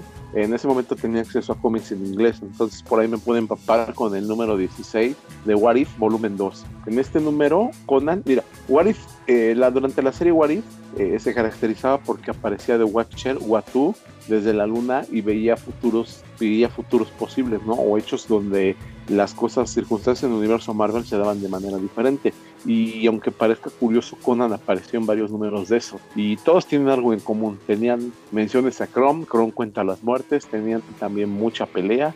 Tenían un Conan que no importara si peleaba con una espada contra armas de fuego, lo hacía. O contra superhéroes o contra supervillanos o incluso contra la misma Guardia Imperial de los Shiar, acabó peleando. Y pues típico de Conan también siempre terminaba con una pelirroja. Entonces, mira, la primera aparición de Conan en un Warif pasó en el volumen 1, en el número 16, y ahí salió qué tal, qué, qué, qué hubiera pasado si, si Conan estuviera en el, en el presente. En esa historia, Conan eh, viene de una historia de Conan directo donde estaba explorando unas catacumbas y él llega al presente por obra de la magia de y pues ahí se las ve, escala rascacielos, eh, eh, pelea contra ladrones, conoce a Peter Parker y Mary Jane y por ahí le quiere dar baje a Peter con Mary Jane, no porque le recuerda. Por ahí tuve también, ese sí lo tuve en mis manos, el volumen 2 de Warif, el número 16, que, que hubiera pasado una pelea entre Wolverine y Conan esa pelea, esa pelea te da que durante, durante la incursión de, de Wolverine eh, a la a la, a la ¿cómo se llama? a la casa del vigilante, a la guarida del vigilante en la luna, durante la saga de la Fénix Oscura, el vigilante ves que lo, lo empuja, lo empuja hacia afuera de su casa, pero eh, en la historia te platica que, que, el vigilante cuando lo empuja se equivoca y lo manda a una de esas pantallas donde está viendo la tierra de Conan. Entonces, pues intercambia lugares con Conan y mientras que, Wolverine termina siendo rey de, de este, y casándose con Red Sonja, porque la confunde también con, con Jean Grey, él también tiene fijación con las rojas. Eh, Conan termina provocando la destrucción del universo porque pues él llega a su tiempo para ver cómo atacan todos a Jean Grey y pues como le ve el cabello rojo piensa que es la de la desgracia y pues tiene a más empezar a echarse a los X-Men, logrando que la gente oscura se recupere totalmente. ¿Cómo ves? Luego por ahí, en el 43 de, de Wari, en el número 39 regresó Conan, pero ahora para pelear contra el mismísimo Thor. ¿Cómo ves? ¿Y quién ganó? este es de pronóstico reservado, se los recomiendo que lo compren y lo lean, no se los quiero echar a perder la sorpresa. Es muy buena la historia. Eh, Conan, pues te puedo decir que, que, a pesar de ser un, solamente un hombre, se da con todo contra Thor, ¿no? Y también tenemos el número 43 donde Conan de Wari del volumen 1 donde Conan viene directamente del número del número 13 del primero que les hablé de la primera del volumen 1 donde Conan se quedó se quedó en la tierra se quedó en Nueva York y en el siglo XX y pues se acostumbra a la vida moderna por ahí ya les envié las imágenes donde Conan incluso se empieza a vestir bien pachucote y tiene ya sus propias amistades ahí. Como sí, de hecho, todas, todas esas que mandaste así se me antoja leerla. Sí, la verdad sí. Son buenísimos, ¿eh? Warif siempre es, un, siempre es una garantía, siempre se los he dicho. Y sobre todo ahí cuando se trata de Conan, ¿no? Sí, pues tienen mucha libertad creativa. Sí, de hecho. Oye, Charlie, y por ejemplo, fíjate, ahí les va otro, otro tema relacionado con Conan. ¿Ustedes sabían que, que en DC tienen su propio Conan? No. ¿No sabían? ¿Cómo se no, no, sé, este, el Warlord. ¿No? ¿No le suena? Warlord. No, no me suena. Es, es, un personaje medio oscuro de DC que se llama Travis Morgan. Él, él, la historia esa la publicaron su origen en un cómic que se llamaba First Issue Special. O sea, especial de primer, de primera, de primer número, de primer ejemplar. Así se llamaba la serie, ¿por qué? Porque en cada número iba a debutar un personaje. Ahí debutó también este Metamorfo. Ahí también apareció por primera vez Metamorfo, entre otros personajes.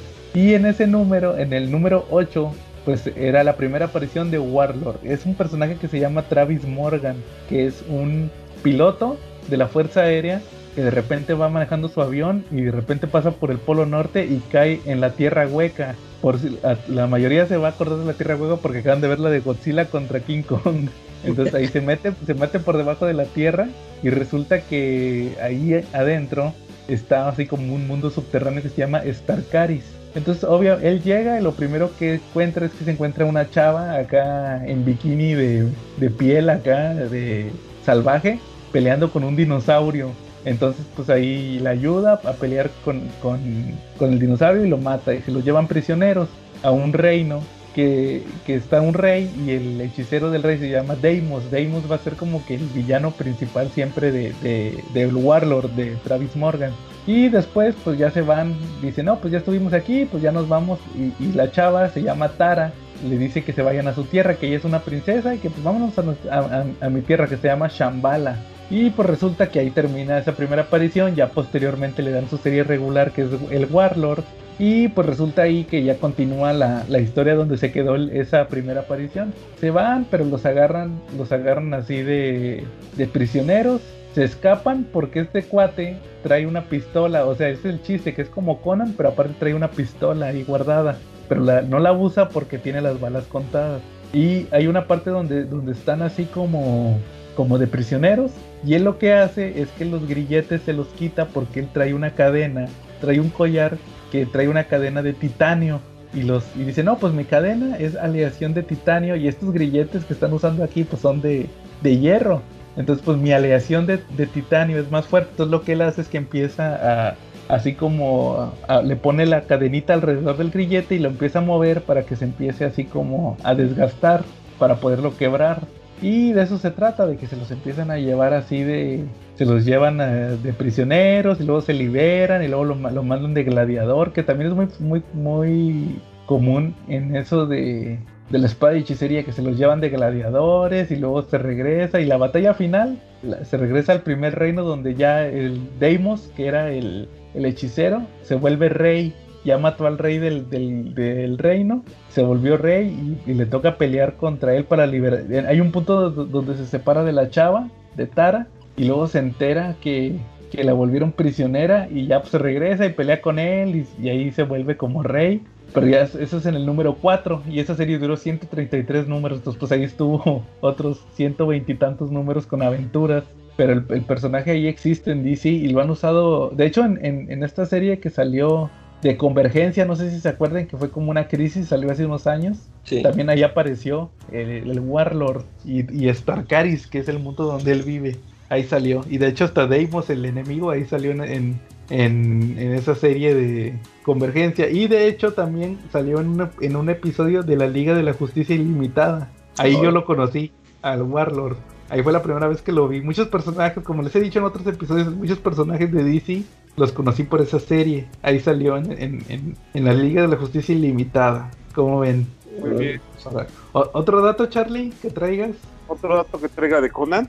Otra, otra historia de otro dato interesante de Conan es sobre, sobre sus dioses y sobre el desarrollo que tienen en las culturas y la influencia que tienen. Mientras más, mientras más en Conan, eh, por lo general, mientras una cultura sea más, más sensibilizada, sea más primitiva, sus dioses van a tener una forma más, más animal. Y mientras la cultura sea mucho más civilizada, sus dioses van a tener una apariencia más humana. Ejemplo Mitra y ejemplo los dioses mono, ¿no? Que adoraban los hombres rata y los hombres mono, ¿no? Esos tienen que, este, forma más animal. Exactamente. Entonces es donde se cumple la regla de Conan. generalmente encuentras una estatua con un dios que tiene forma animal o es un animal o está mezclado con un hombre, es un dios primitivo y son culturas más sensibilizadas. Y si tú te encuentras con un dios que tiene forma humana, eh, es más civilizado, tiende a ser más civilizado. Órale. Oye, y por, ejemplo, fíjense, aquí también les traigo otros datos interesantes. Sobre todo, ahorita tú, la que platicabas, me preguntabas de la espada salvaje. Fíjate que en el caso de la espada salvaje, como les digo, primero salió el título de Conan, lo que ya les platiqué ahorita de cómo le hizo Roy Thomas para sacar el, lo que viene siendo el título, que tuvo que ahí pagar derechos y todo eso. Entonces sacaron el cómic a color, el que, tú el que todos conocen que es el de Marvel, que le dicen los clásicos de Marvel, de Conan.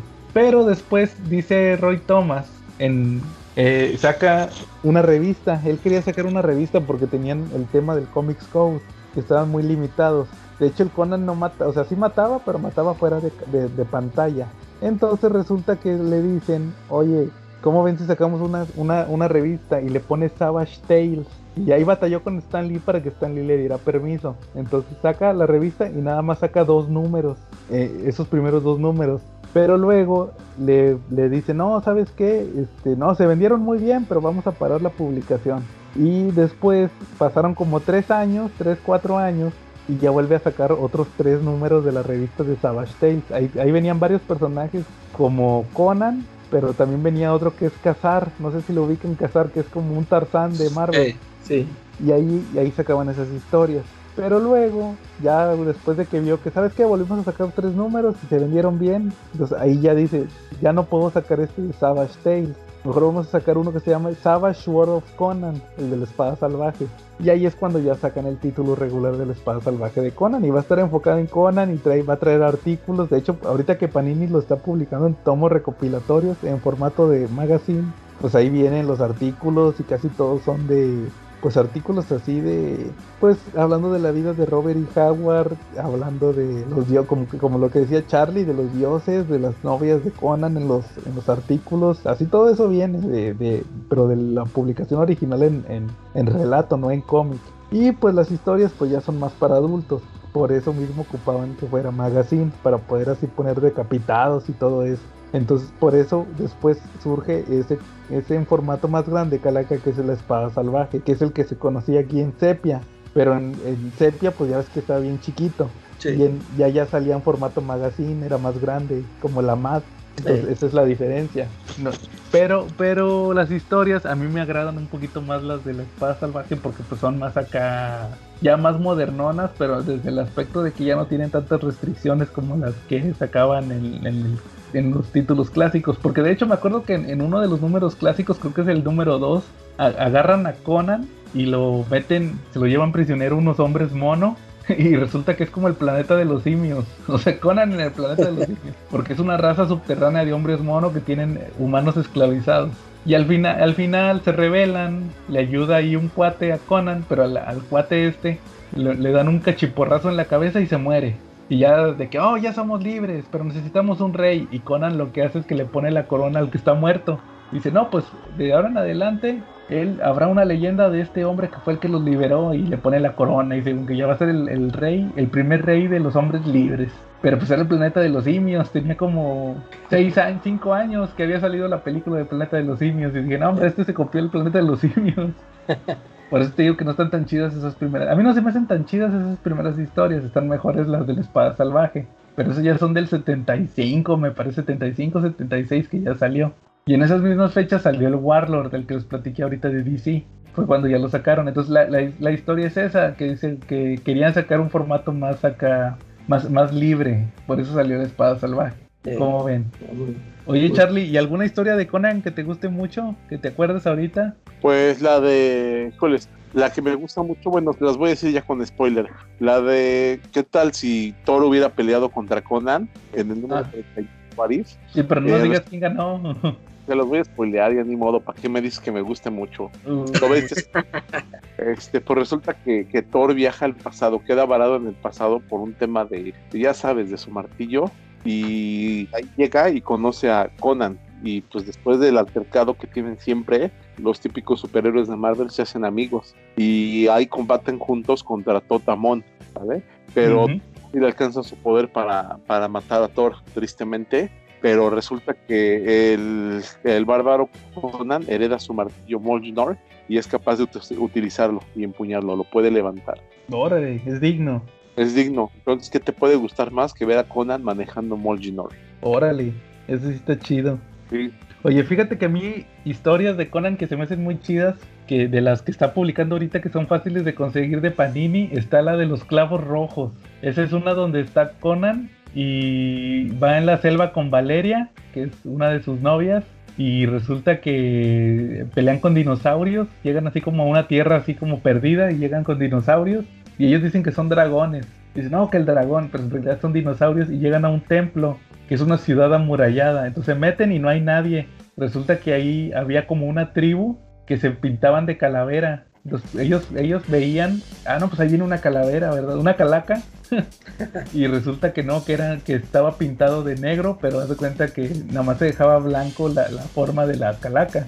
Y también hay otra que curiosamente también tiene que ver con dinosaurios. Una que se llama, nada más no me acuerdo cómo se llama, el, la ciudad en el centro de, ¿cómo, ¿cómo, era? La ciudad, no, no, no me acuerdo cómo se llamaba, pero pelean con una el chiste, el chiste es que está peleando con un hechicero, que ese hechicero tiene así como una como una ciudad, pero hazte cuenta que en, el mero centro tiene un pozo de donde está, que es como un pozo que, que, está conectado con otros tiempos. Era la ciudadela en el centro del tiempo. Y total que al final el, el, el chiste es que este hechicero tenía hombres, tenía como cavernícolas porque los traía del pasado. Y tenía dinosaurios, también tenía tiranosaurios y todo, porque los traía del pasado. Entonces ese pozo que él tenía era un pozo así como de agua, pero más, más eh, eh, así más, más grande.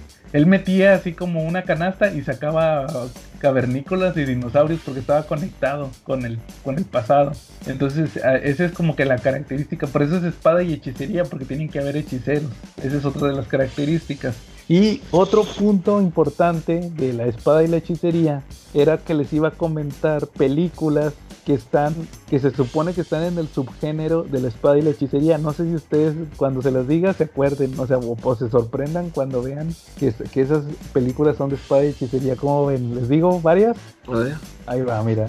Películas que están consideradas como espada y hechicería. Está la, la de Excalibur, ¿no la han visto? Sí. Excalibur, la del Rey Arturo. No, yo creo que no. De hecho, Calaca, no, esa, está curiosa porque en, Batman contra Superman, cuando sale Bruce, el Bruce Wayne niño del cine, con, ah, eh, están viendo, están poniendo, están viendo, está en el cine, no, ellos fueron a ver el zorro, creo, pero sí dicen ahí que fueron a ver el zorro, pero está en cartelera Excalibur. Y esa película se acaba igual que la muerte de Superman contra Doomsday, así se mata al Rey Arturo en la película, como que fue homenaje. Ahí les van, miren, está pues, esa de Excalibur, también está la de Conan el Bárbaro, obviamente, de, Arnold Schwarzenegger, y la de Conan el Destructor, y la de Momoa. También El Señor de las Bestias, ¿no se acuerdan ustedes de esa película? Era así como uno que era como Conan, pero era como que, podía hablar con los animales y todo ah, eso. El Señor de las Bestias. Este, también está la de Red Sonja, no sé, ustedes nunca vieron la película de Red Sonja, la de la de esta Bridget Nielsen, no, se acuerdan. Esa, esa película la sacaron porque habían jalado las de Conan y quisieron sacar la, de Red Sonja, de hecho ahorita voy a hablar de Red Sonja. Y resulta que en esa película sale Schwarzenegger, lo, lo, pero no, pero por derechos no le podían decir Conan, tiene otro nombre en la película. supuestamente se llama Calidor, lo estoy leyendo, Calidor era el personaje de Schwarzenegger, pero era Conan, haz de cuenta, pero no podían decirle Conan. También, también la de He-Man, la película de Dove Laundry, es espada y hechicería, supuestamente. También esa, pero ¿y, saben cuál otra? Déjenme, déjenme nada más cambio de lista porque aquí me están como así como, como restringidas estas, estas películas, pero también la de, no sé si ustedes se acuerden, la de Dragon Heart, la de Corazón de Caballero, la de Dennis Quaid. ¿No se acuerdan? No, ese no. ¿Tú, Charlie, no te acuerdas de esa película? De los noventas. Es la de el, dragón que le da la mitad del corazón a, un chavo. No, no, no le suena. No. No, nunca la vieron. que la, que la, que, ¿Cómo no? Que la, que la dos, la dos la protagonizó Francis. Es que nada más vi pedacitos, nada más lo vi bueno. Eh, es cuenta que es un, es, un, caballero que es Dennis Quaid y luego resulta que, tiene que es un caballero así medieval y es su, protegido es el príncipe del reino pero luego resulta que en una batalla matan al rey porque era un rey malo según y el hijo también sale herido del corazón le clavan así como un cuchillo y ya se va a morir. Entonces la, reina le va a rogar a un dragón y la voz del dragón es este Sean Connery y le dice que, que no, que le, que le dé la mitad de su corazón y el dragón le da la mitad del corazón al chavo y lo cura según le, le la, la, herida se la, le pone el corazón y aparte le, se la cauteriza la herida con el fuego y luego resulta que se vuelve malo el príncipe, pero porque se vuelve malo porque sí. Pero acá te dicen, el, el caballero que es Dennis Quaid dice que no, fue el, fue el dragón y anda cazando al dragón toda la película. Entonces esa fue de los noventas y luego sacaron una secuela, pero directa a televisión y esa la protagonizó Francis, el Francis el de Malcolm.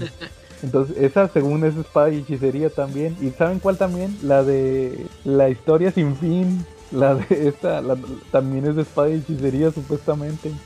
Entonces, ya está, y, y, las del Rey Escorpión, las de las de la Roca, Eh, también son espada y hechicería. Bueno, esas sí, supuestamente esas sí son también espada y hechicería, que son como cuatro, el- la Roca nada más sale en la uno. sí, son, sí, como, son como cuatro o cinco y todas son espada y hechicería. Entonces, esos son ejemplos de películas de espada y hechicería. ¿Cómo ves, Charlie? ¿Al- ¿Algún otro tema, Charlie, de, de Conan que te acuerdes? ¿Quieres platicar? hablar ahora de la versión cómica de, de Conan. Se llama Gru the Wanderer. Ah, sí, bueno. Que es el de, que es el de este aragonés, ¿verdad? Y efectivamente él vive de un mundo de hechicería y es un personaje que es peligroso, mata lo que sea. Es lo más peligroso. El único, el único ser que está seguro a su lado es su perro Ruperto. ¿no? Oye, pero si, si es también de humor o es así serie, son. Es de humor y de serio. Te habla de cosas interesantes. Hay una historia de él, hay un run de él donde, donde buscan, donde buscan terminar, Gru the Wanderer eh, eh, busca terminar con unos que cultivan estupidizadores, que son una especie de frutos que vuelven estúpida a la gente. Pero resulta que, que el rey de ese reino es el que dirige, por un lado, las, pesquisas para acabar con ese vicio, y por otro lado, él tiene los cultivos más grandes. Entonces hace que, que los cultivos se quemen para elevar el precio y también manda a detener a los que lo cultivan. Todo eso para encarecer el producto y sacarlo más y poder venderlo más caro. Incluso se lo comenta a su visir. Dice es la oferta y la demanda. Y en modo de, de, de mucha broma, dice me estoy adelantando muchos siglos a esto. Porque eso no manejaban la oferta y la demanda, ¿no? Claro. Ese, ese run termina con que, con que, con que Gru este por su a él esas esas esas esas esos frutos de la estupidización a él le provocaban el efecto contrario como no puede ser más estúpido pues cuando a la prueba se vuelve inteligente se volvió inteligente como Mero Simpson más o menos cuando era inteligente se volvió uno de los hombres más inteligentes de ese reino y entonces él terminó acabando con la plaga de, de los escizantes eh, pero resulta que cuando acaba con esa plaga termina creando genéticamente el café y el tabaco. Y él dice, y Gru dice, bueno, ya había vuelto a ser estúpido. Y dice, bueno, espero que esto no provoque la misma adicción que provocó esto. Y dice, Este, entonces son historias muy buenas, este, son con mucha risa, pero te obligan a pensar. Eh, de hecho, Mark Ivanier y, Sergio Aragonés se caracterizan por eso, porque tienen una sátira social y política muy buena, ¿no? O sea, se burlan mucho de la sociedad y te hacen pensar mucho con su obra. Y ya como punto final te puedo decir que incluso Gru the Wanderer apareció, traspasa fronteras de cómics, ¿eh? Apareció en las tarjetas Dimash, en el juego de Trading Cards. Tienen ellos un juego como tipo Pokémon, donde salen los superhéroes y los supervillanos y tienen cierto puntaje en defensa, en habilidades, hacen diferentes tipos de cosas. Y, y sale también la tarjeta de Gru. La tarjeta de Gru es edición especial y se caracteriza por una cosa. En cuanto sale esa tarjeta, todos los personajes que están colocados se mueren. Es la más fuerte del juego. Y es el más fuerte del juego, mata a todos. Órale, También. eso está chido. Oye, y de hecho ya tuvieron un crossover con Conan, ¿no? Era lo que te iba a preguntar también. Eh, no, la verdad no, no recuerdo. Si lo tuvieron, no lo recuerdo. Sí, Chale, sí- no eres sí fan, Charlie. Sí, sí, sí. ¿Qué está pasando, Charlie? Si tuvieron crossover, Sí. Sí, creo que sí salió. Y luego lo dibuja, o sea, lo dibuja Aragonés y eh, los, las partes de Conan los dibuja. ¿Quién es? Es otro, es otro dibujante. sí, sí lo tuvieron, efectivamente sí lo tuvieron. eh. Fíjate, por parte de producción me están haciendo llegar y tuvieron una miniserie, ¿no? Sí. Fue por Fue de. Ajá. 14. Yates. Algo así dice que el otro fue Yates. ¿Quién, quién será? Thomas Yates se llama, creo. El que, dibu- el que dibuja. Sí, el que dibuja lo de Conan. Pero no, la verdad no sabría decirles. Yo creo que lo voy a revisar y, y luego ya lo, lo- les digo bien el, quién fue el que lo dibujó. Igual para platicarlo. Sí, es un tal Thomas Yates, pero no, no lo ubico yo, la verdad que ha hecho ese fulano. Pues de entrada ya hizo esto y esto es bastante, ¿eh? porque es un cómic que se ve delicioso. Yo creo que es lo siguiente que voy a intentar conseguir dentro de mi pila top. Sí, igual a ver si lo leo yo también. Oye, Charlie, y yo, yo de, de puntos, creo que ya con el que voy a terminar este episodio, yo en lo personal, es con el elefante en la habitación, A hablando de Conan. A ver, ¿Cuál crees que es? eh, no sé, la de la de Wonder Woman y Conan. No, este, bueno, por ahí va, pero no. ¿Qué es lo único que no hemos mencionado? ¿Qué, qué característica de los cómics de Conan no hemos mencionado? Los chichis. Las chichis. Este, nuestro amigo Quetzal, saludos a Quetzal, nos decía que le gustaban los cómics de Conan, pero que se le hacían que tenían una estructura muy muy básica, ¿no? O sea, en el sentido de que si ya leíste uno, ya lo Ah, que leíste siempre todo. eran iguales, ¿verdad? Y pues realmente la vera verdad es que casi siempre es cierto. Siempre es Conan que se topa acá una buenota y luego tiene que pelear con un hechicero o contra un dios eh, antiguo y al final se termina echando la buenota. Y, Bueno, Ajá. con, con dos reglas básicas que después explotaron mucho en la televisión de los 70s y en los 80s. Conan no batalla nunca para encontrar aventuras en ningún pueblo, por rabón que sea. Esa es la primera. ajá, y, No y siempre, ajá, Le jure amor a la protagonista de ese número, para el siguiente ya ni la va a mencionar. No, sí, sí, y siempre se va a encontrar una buenota, aunque sea un pueblo de jodidos. Siempre hay una, una supermodelo. Y, resulta que en los cómics de Conan salió un personaje que se llama Red Sonja. Lo, creó Roy Thomas, ese personaje. Ese personaje no, no, era de cómic, pero estaba basado en otros personajes de Robert E. Howard, pero que no eran de, de- así de Conan, eran de otros relatos. Eh, Roy Thomas y Barry Windsor Smith lo crean para los cómics de Conan, que es pues una Conan mujer, ¿verdad? Y en sus primeras apariciones no traía el bikini este de metal, de, de, malla. Traía así como una playera de, o sea, traía la malla completa de, en el torso. O sea, era como una playera de malla. Ya posteriormente le rediseñan el traje para que sea el bikini, ¿verdad? De acá, de, de malla. Pero yo lo que leí hace poquito fue, esta semana leí el origen de Red Sonja que crearon Roy Thomas, lo creó Roy Thomas. Fíjate que había otra, eh, había otra revista aparte de la de Conan, de la espada salvaje, que era la, de Cool y sus, y sus bárbaros, así le pusieron esa revista. Y ahí salían historias de, de Cool el Conquistador, de, de Red Sonja y de Solomon Kane. Ahí ponían esas historias que son personajes también de Robert E. Howard, pero no, de, no son de Conan. Como que quisieron hacer una revista aparte. Y ahí esa revista nomás duró tres números. Como que no pegó. Y en el tercer número, este Roy Thomas ya había presentado a, Red Sonja, entonces hace la historia de origen. Y es en blanco y negro, así como las decía la calaca, las de sepia. Es en blanco y negro y pues se pone ahí a contar el origen. Y resulta que pues sí está medio fuerte, son para la época, porque como que sí ocupaba la, la, la magazine, porque el origen sí está fuerte son. Hazte cuenta que el origen de Red Sonja es que va, a va en su caballo y se topa a unos bandidos. Y resulta que el bandido tienen a, tienen a otro así como torturado, lo tienen ahí amarrado.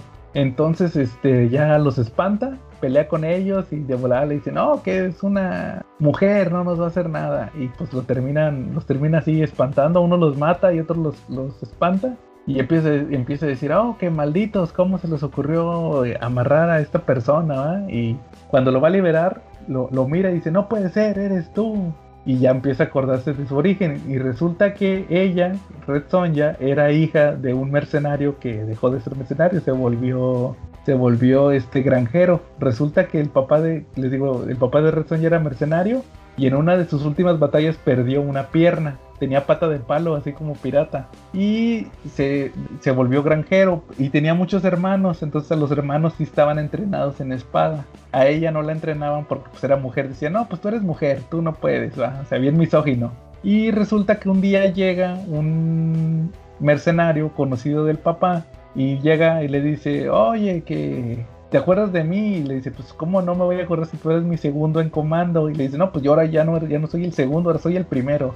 ¿Te nos vas a unir o no? Porque voy a ir a una batalla. Y el papá le dice, no, pues ya, yo ya dejé de pelear porque yo ya perdí una pierna. Ah, no nos sirves, pues entonces te vamos a matar. Y matan al papá los hermanos de Red Sonja pues se, enojan y van a, pelear con esta con este y pues los matan de volada porque eran unos chavillos, o sea, los, los mercenarios los mataron. Ya después resulta que matan también a la mamá y nada más queda Red Sonja y pues la agarra el, mercenario principal y, la mete a la casa y la viola, ahí la, tal cual la viola y todo. Y se sale el fulano y entonces manda que los, los seguidores de los otros mercenarios quemen la casa. Entonces se está quemando la casa con la Red Sonja ahí toda golpeada y inconsciente y violada. Y se le aparece un espíritu, así como una diosa o algo así, y le dice que, que se tiene que levantar, que ella va a ser un símbolo, acá, fíjense, un símbolo feminista cuando no existía, ¿no? Y que se levante y que, va a ser la mejor guerrera, pero que tiene que ser un voto donde no va a poder eh, enamorarse de un hombre hasta que eh, un hombre la derrote. Entonces ya se levanta y ya según que es una acá bien chingona para pelear y mata a uno de los, de los mercenarios, el que se quedó a cuidar que si se quemara la casa. Y ahí hace el juramento de que va a buscar al fulano que, que mató al papá. Y al final resulta que, el que estaba amarrado, el que dice, ah, no puede ser, eres tú, era el fulano este que había matado al papá, pero ya lo va a matar ella y se da cuenta que los otros, los que lo asaltaron y que lo habían torturado, pues ya lo habían vuelto loco. Entonces el fulano ya no reaccionaba, estaba ahí como, como un zombie. O sea, ya se había vuelto loco, ya no tenía chiste. Entonces ella ya nada más empieza a carcajear y dice que pues al final ella no vengó a su familia, pero ya estaba vengada. Y ahí ella iba, ya iba a seguir eh, pues, con su labor de guerrera, ¿verdad? Y en la película que les comentaba, la película de, Bridget Nielsen, eh, eh, sí hace ese juramento, ahí te sale esa historia y te dicen eso de que ella no puede estar con un hombre que, que no la haya derrotado. Y el, y el personaje de Schwarzenegger, que les digo que no le podía decir Conan, tenía el juramento al revés, que él no podía estar con una mujer que no la hubiera derrotado. O sea, es como que el chiste de la película también ahí, que se tienen que derrotar mutuamente este Conan y, Red Sonja en la película de esta de Bridget Nielsen. Pero ya, o sea, fue todo lo que mencionaron en, esos cómics.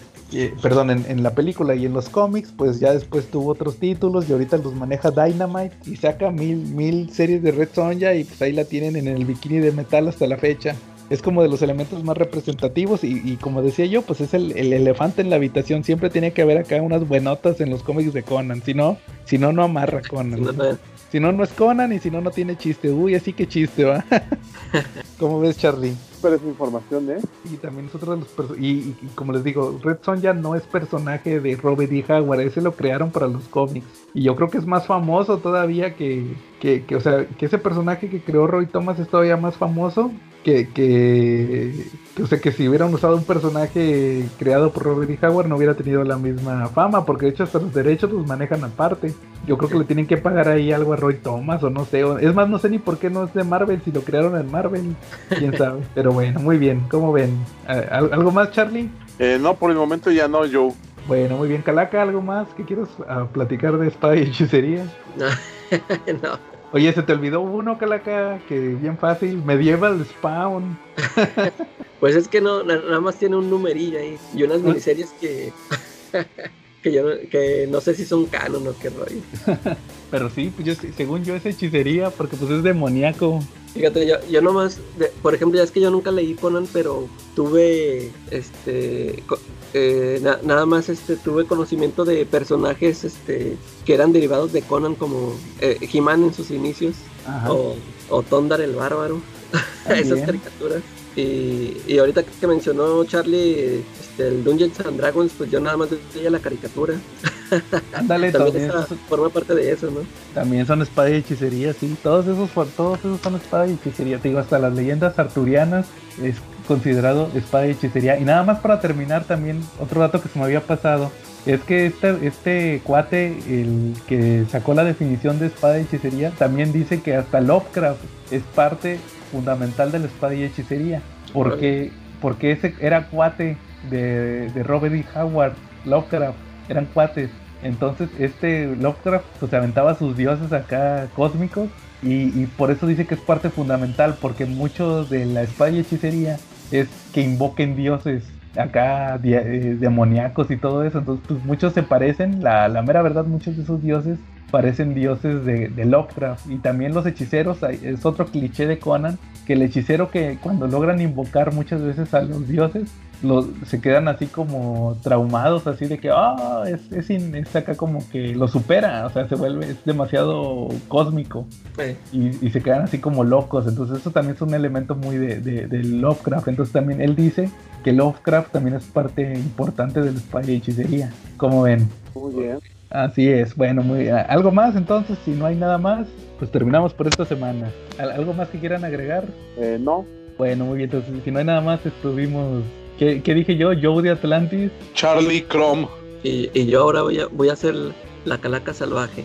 Ah, la, calaca de la espada salvaje. Muy bien. Y nos vemos la próxima semana. Bye.